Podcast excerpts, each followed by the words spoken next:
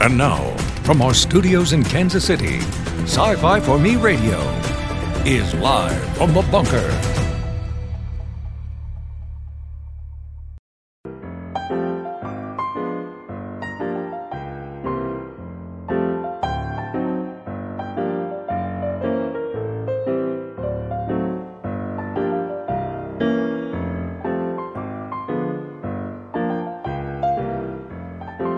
Is our last day of the week here in the bunker. Welcome, everyone. Jason Hunt here. I am the editor at sci fi for me.com. We don't have a guest today, so it's just me opining for a little while, and it may very well be a short little while. Uh, feeling a little bit under the weather, but I have made a commitment of sorts to come here Monday through Thursday at 1 p.m. Eastern. For those of you who are listening, uh, for those of you who are listening to this in playback or watching in playback, uh, Sci-Fi Snob in the chat. It is uh, not necessarily a rant day, but I do have some observations to share. Um, because I, you know, it could very well be that I don't even need to do this show anymore because Meghan Markle and Prince uh, Prince Harry have, have have made a deal with Netflix. So um, all is right with the world. Everything's been fixed. I should, I my my work should be done here. I do find it interesting how the narrative has flipped a bit on The Last Jedi now that John Boyega has come out and said, you know what, there was kind of a problem with this sequel trilogy. And I'm sure we'll get into that on the next Rancor Pit here probably next week. Um, but it's it's just one of those things that some of the people who were complaining about some of this stuff turn out to be right some of the time. So there is that. But today, what I would like to do, I, I, I, uh, I am, I am late to the party, and this is something that that has been a topic of conversation before. Only it had we have flipped the script today. Uh, most of the time, we're talking about how uh, Mrs. Boss, the younger of us, has a title or two or three or six dozen uh, films or TV shows or or books that she has not encountered as of yet because you know she's young and she's she's a relatively young genre fan in addition to being younger than I am. I keep forgetting to turn that off. All right. And uh, you know, I I I give her a hard time uh, at times because you know she knows that Citizen Kane is a movie. She knows that Planet of the Apes is a movie. You know, I I get these looks every now and again when I mention a particular title, and uh, I get the apologetic, confused puppy dog. I know that's a thing, but I haven't seen it. Haven't yeah. So uh, we have been in the process of introducing Mrs. Boss to various different uh, movies and TV shows, uh, uh, Gargoyles being one of them, um, Buckaroo Banzai, Citizen Kane, Casablanca. Not all genre stuff, but you know the classics that inform some of the things that we watch and, and read now. And uh, yesterday, Mindy got an opportunity to flip the script on me because I have my own list of things that I have not read or or watched a lot of it due to the fact that I am relatively more busy with my time now than I ever have been because of what I do uh, in in terms of media production. And and the lockdown has given me opportunity to focus on this uh, channel, this platform, quite a bit, which is good uh, because it need you know we need all the help we can get. And those of you who would like to share the link to these to these shows and to our channel, that's much appreciated. Uh, but there are some things that either when they came out, I didn't have any interest, or I was focused on something else, or I was too busy, or you know, all manner of reasons why I would not have seen it or read it or uh, wa- you know watched it at all when it first came out. And one of those is the movie Space Camp, starring Kate Capshaw, Lea Thompson, Tate Donovan, Tom Skerritt. And this came out in 1986, so I would have been 16 years old, middle of high school. So there's a lot of uh, there's a lot of things that were out that year, and I just didn't see it.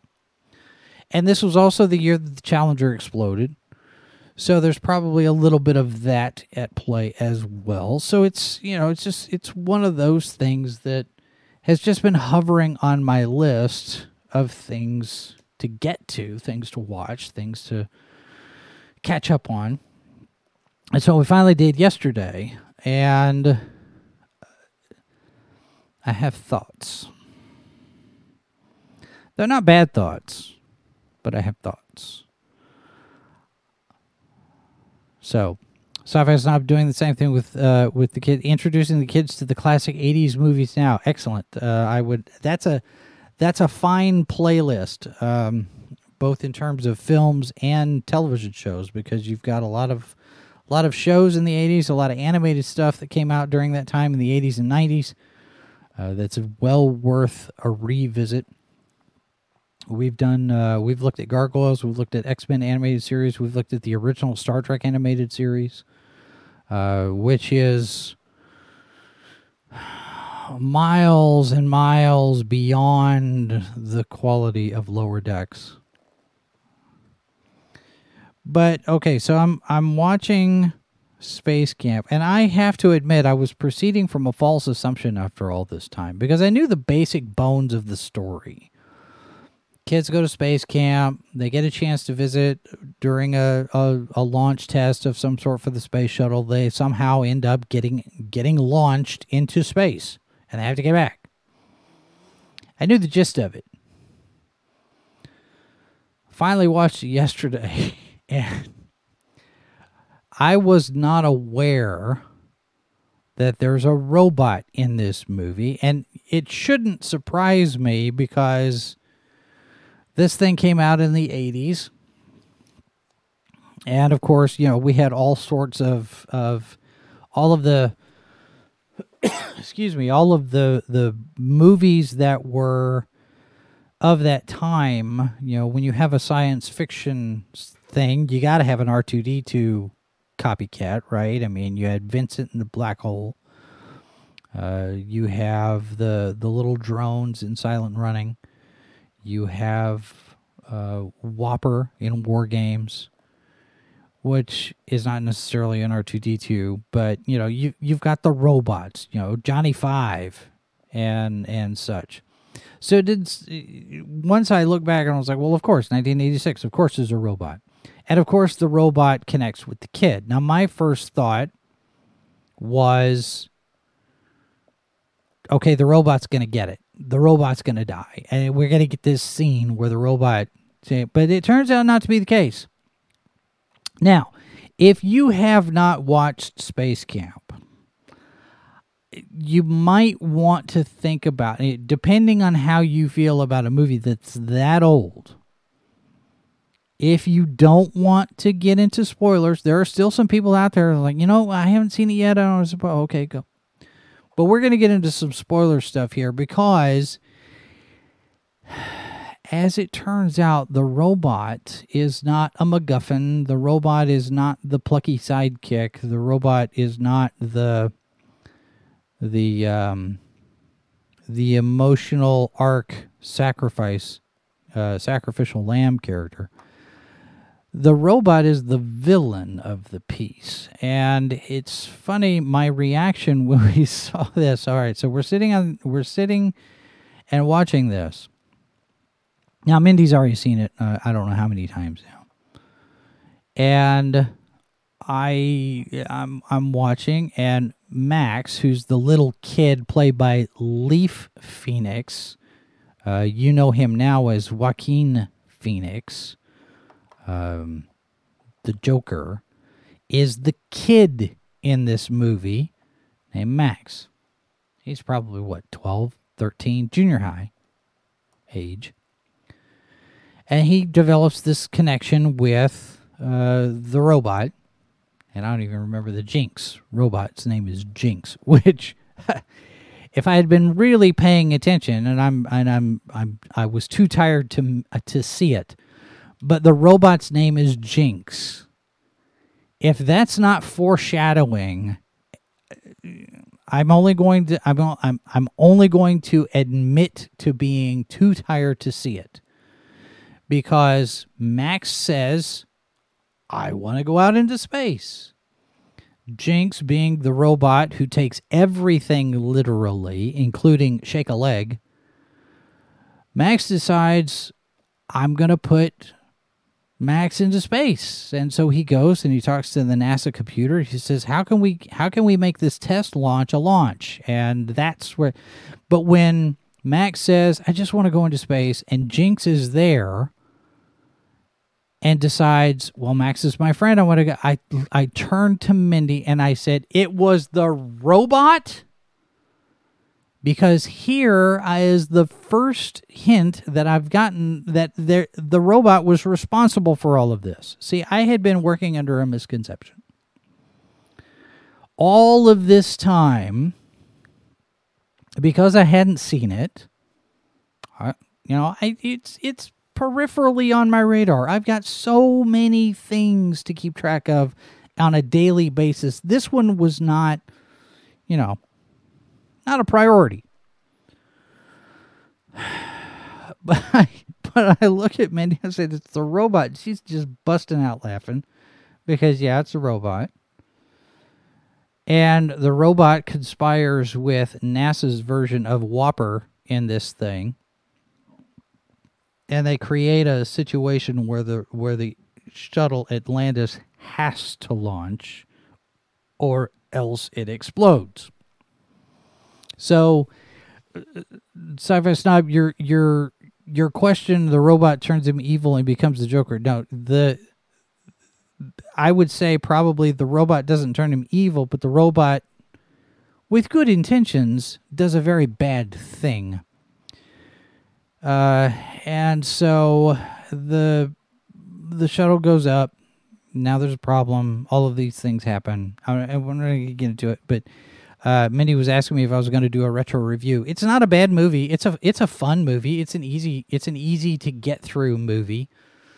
Uh, it does uh, remind me when I first saw the previews for it. Now, again, remember I'm 16. My impression was, oh, it's a kids movie and it and it's you know it's relatively family friendly. There's a, there are a few expletives that I could have done without, but you know whatever. That's just me. And you've got all of the prototypical stereotypes. You know, you have the the um, the airhead blonde who turns out to be uh, who who turns out to have an eidetic memory, remembers everything that she reads. Uh, that played by Kelly Preston, a very young Kelly Preston. They're all young in this.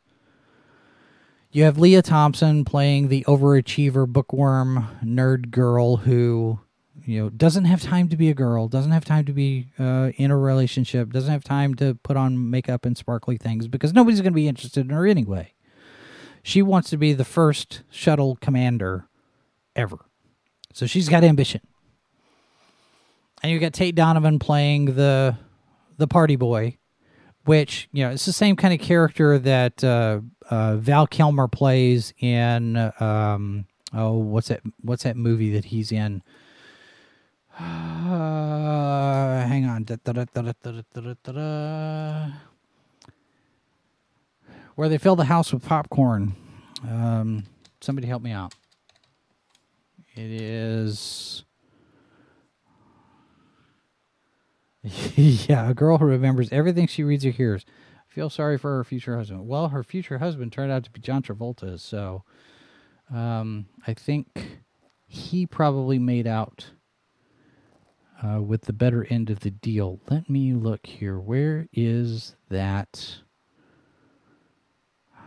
Because I want to make sure that I get this right because, you know, we want to make sure we get this right. Real genius.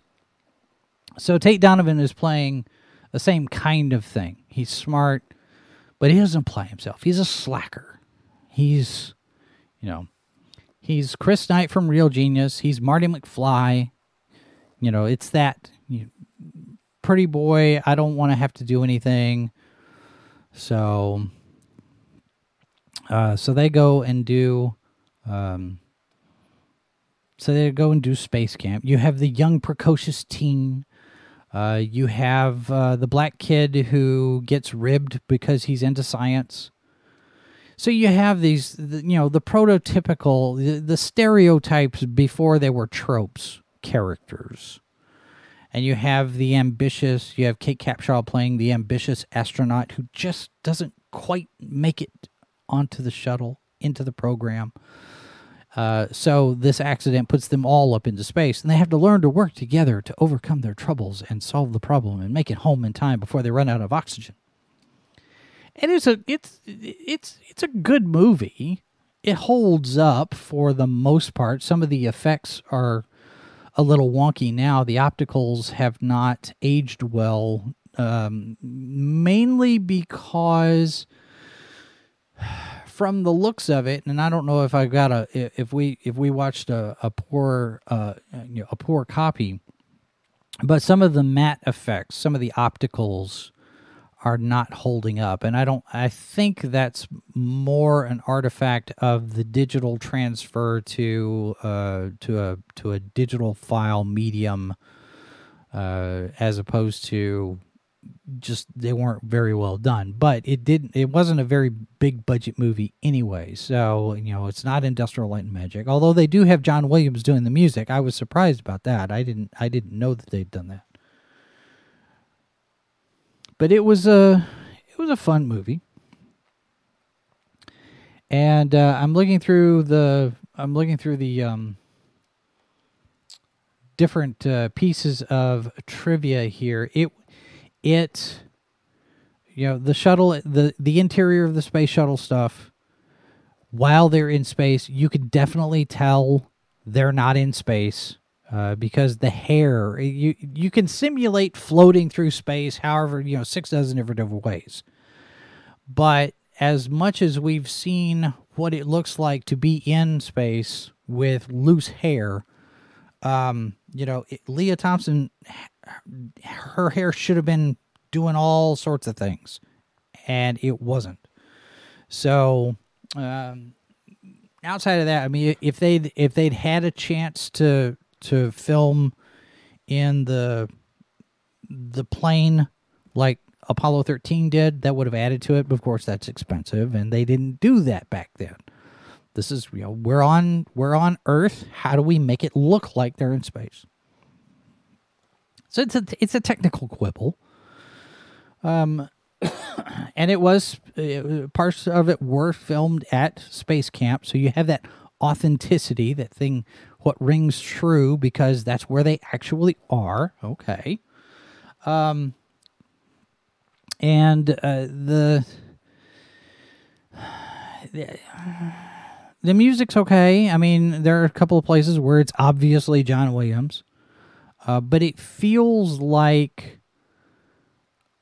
let's pull from the John Williams library of cuts instead of a, a full blown original score because you don't get a whole lot of music throughout the whole thing. But as I'm thinking about this film afterwards, and I'm and I'm looking at everything that happened, the sequence of events that happened as laid out in the movie, you could do this entire film without the robot. You could do the entire movie and completely erase the robot, and it would still play the same. And I'm hoping,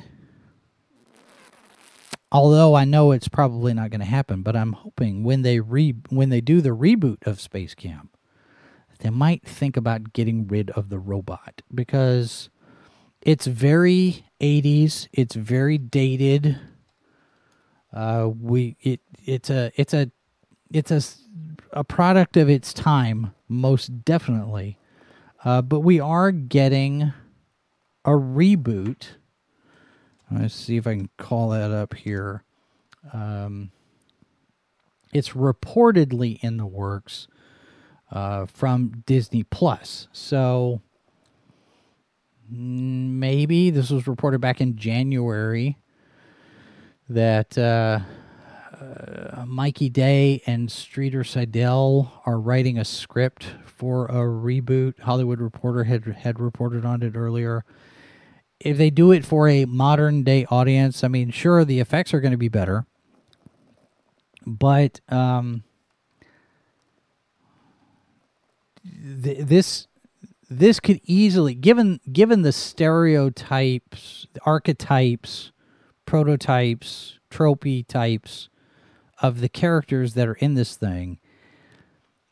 If you're writing this script for the modern audience, uh, you have a very real potential of this thing going sideways.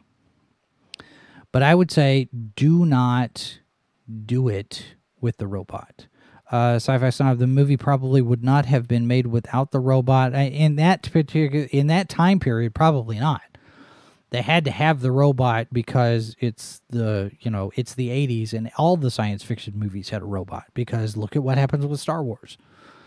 Uh, Star Wars made a ton of money and changed the industry forever. And they have robots, so we got to have robots. Um, Star Trek: The Motion Picture had a robot. I, uh, Ilia, when she came back as a pro, she was a robot. Um, and yeah, the whole the, Mindy's got a point there with the with the Star Wars references, you know, because Max is of an age, uh, you know, 11, 12 years old, where he's you know he's pretending to be Luke Skywalker, and he wants to he wants to pretend, uh, even when he's when even when he's uh, faced with life and death consequences, uh, it is uh, it is that pretend that gives him the confidence to to carry through and, and do what he needs to do, and that's all fine and well and good, and and you can do that sort of thing. And back then, sure, it's to be expected, but if you're going to do a new one, get rid of the robot. I, I, my, my two cents. Uh, because everything that the robot did could happen as part uh, as a natural progression and be organic to the story without the inciting incident from the robot causing the whole thing. It's a cascade failure of events that's created artificially, but at the same time, it's a it's a series of events that could happen organically as part of the story. You know, the accident, quote unquote, could be one of those one in a million shots, and then there. Uh, nowadays, the new movie uh, the new version of it will not have as much in the way of references to Star Wars, I don't think. One, because Star Wars is old, and the people that are writing it and the audience for this new one uh, don't know that anything happened prior to the date of their birth, because history only happens now. And I don't think that the Star Wars references would probably still hold up, but you also have to remember that a lot of people are still trying very hard and desperate for Star Wars to mean Rey, Finn, and Poe, and not Han, Luke, and Leia. So mm, I would say my prediction is they tone down the Star Wars references. Uh, in this day and age, if they said it in modern times, who knows what their cultural references would be. They will be just as dated five years from now, 10 years from now, as the Star Wars references are uh, in the original. Because, you know, 1986 was only three years after Return of the Jedi came out. So that all was very fresh and new. and now not so much. Um, you maybe you get Christopher Nolan references, you know, to the or or the superhero movies. Excuse me. You get um, Star Lord instead of Star Wars. You know, I, I would say probably something along those lines are more likely because the science fiction movies that we have now, things like Interstellar, uh, Gravity, there's a lot more in the way of we want to ground it in real science, and, and you don't have a whole lot in the way of pop culture uh, references that you can just glom onto. It's there's the modern science fiction film is not part of the zeitgeist as Star Wars originally was. So I yeah, you could you could lose all of that. You could lose the robot, and you could still tell the same kind of story. The kid still gets bullied. You still have the the nerd who hides being a nerd because he doesn't want to get made fun of by his friends who aren't in, interested in science. You can still have the you know the bimbo airhead who really is smart but doesn't present as smart. Uh, you've got the blow off jock type who really kind of you know pulls through in the clutch. Um, memes and anime. I don't know that it'll be anime because in the in the United States, anime is not doesn't have that big of a foothold. In certain circles, it might. There's there is an anime audience, but the anime audience is not as big as the the usual the normie, for lack of a better word, the normal John Q. Citizen uh, moviegoer.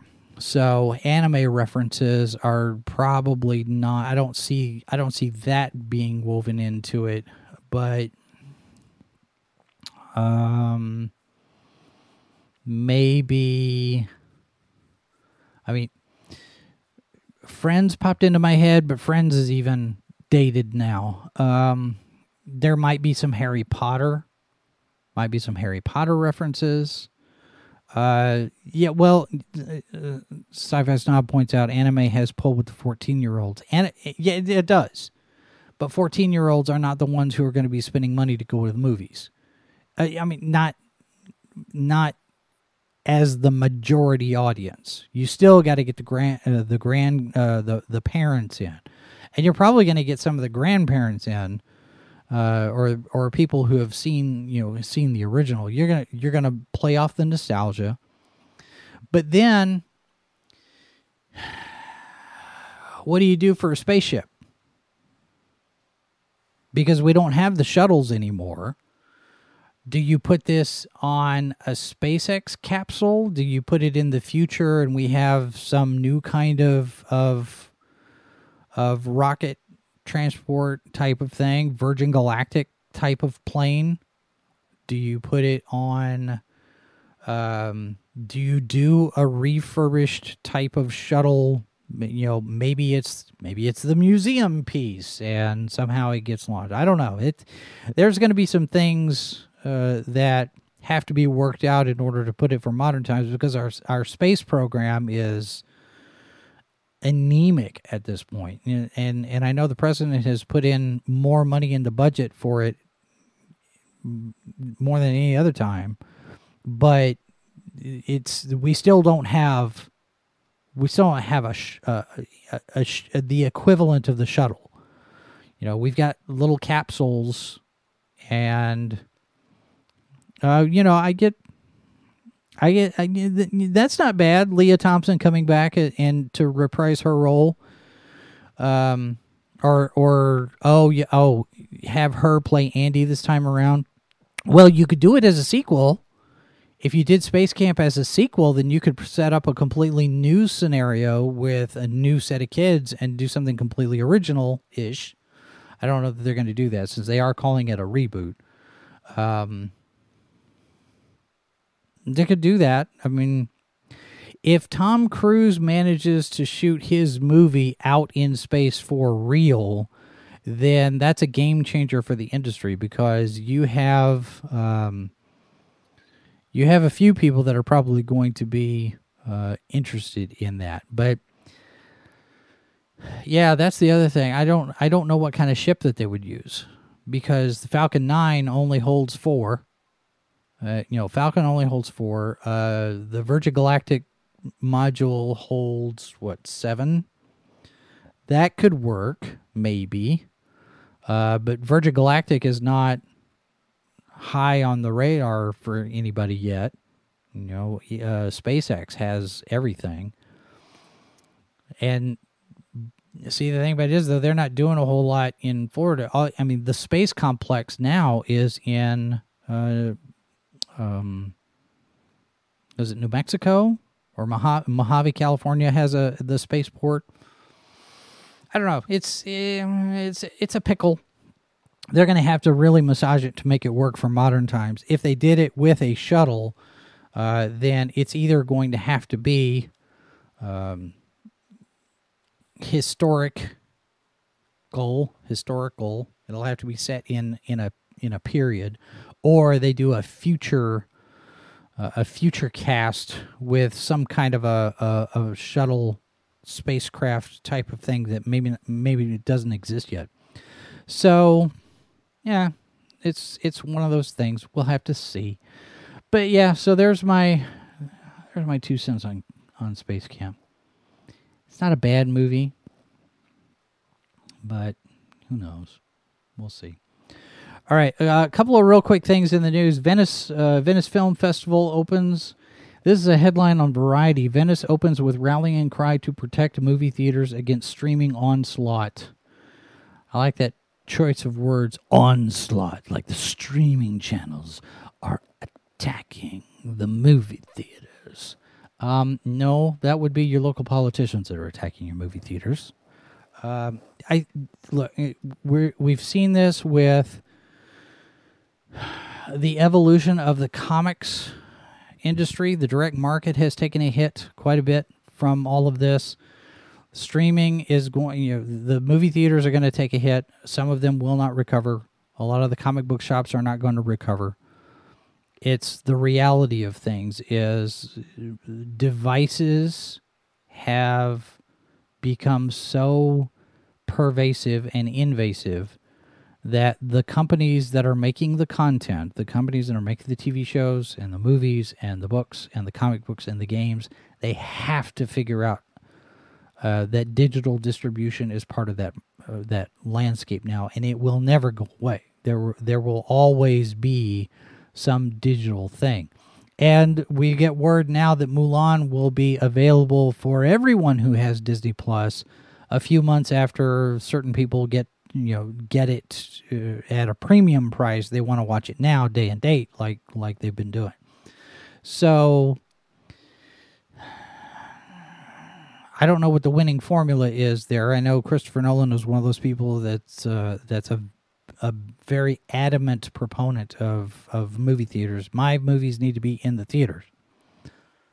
And i was reading an interesting article the other day on the sound mix and one of the comments was that Christopher Nolan still mixes his films in 5.1 surround sound because most of the movie theaters still have that instead of this newfangled Dolby Atmos system, which is the biggest, you know, which is the new current thing.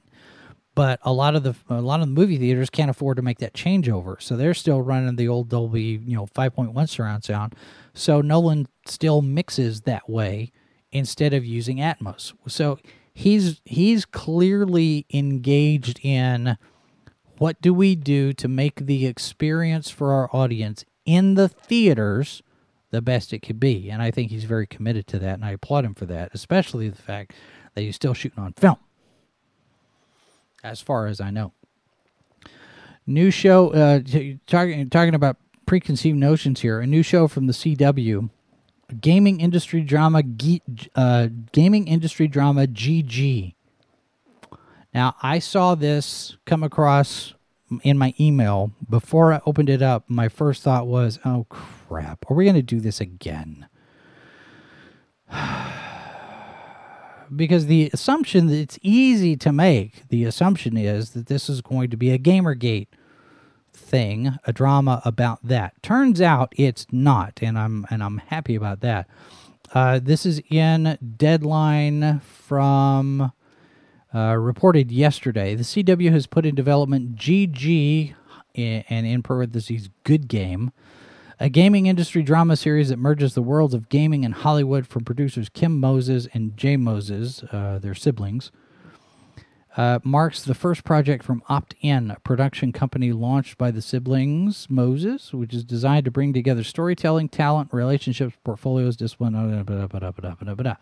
One hour drama with comedic elements. Centers on the adventures of a rebellious young female. Is there any other type? Excelling in the male dominated gaming industry. The story will be told through the young woman's perspective. Throughout her life, she struggles with acceptance of the gaming world when she suddenly seizes an opportunity to join a professional esports team and experiences the glamorous, competitive, and mind bending world that follows. So there we are.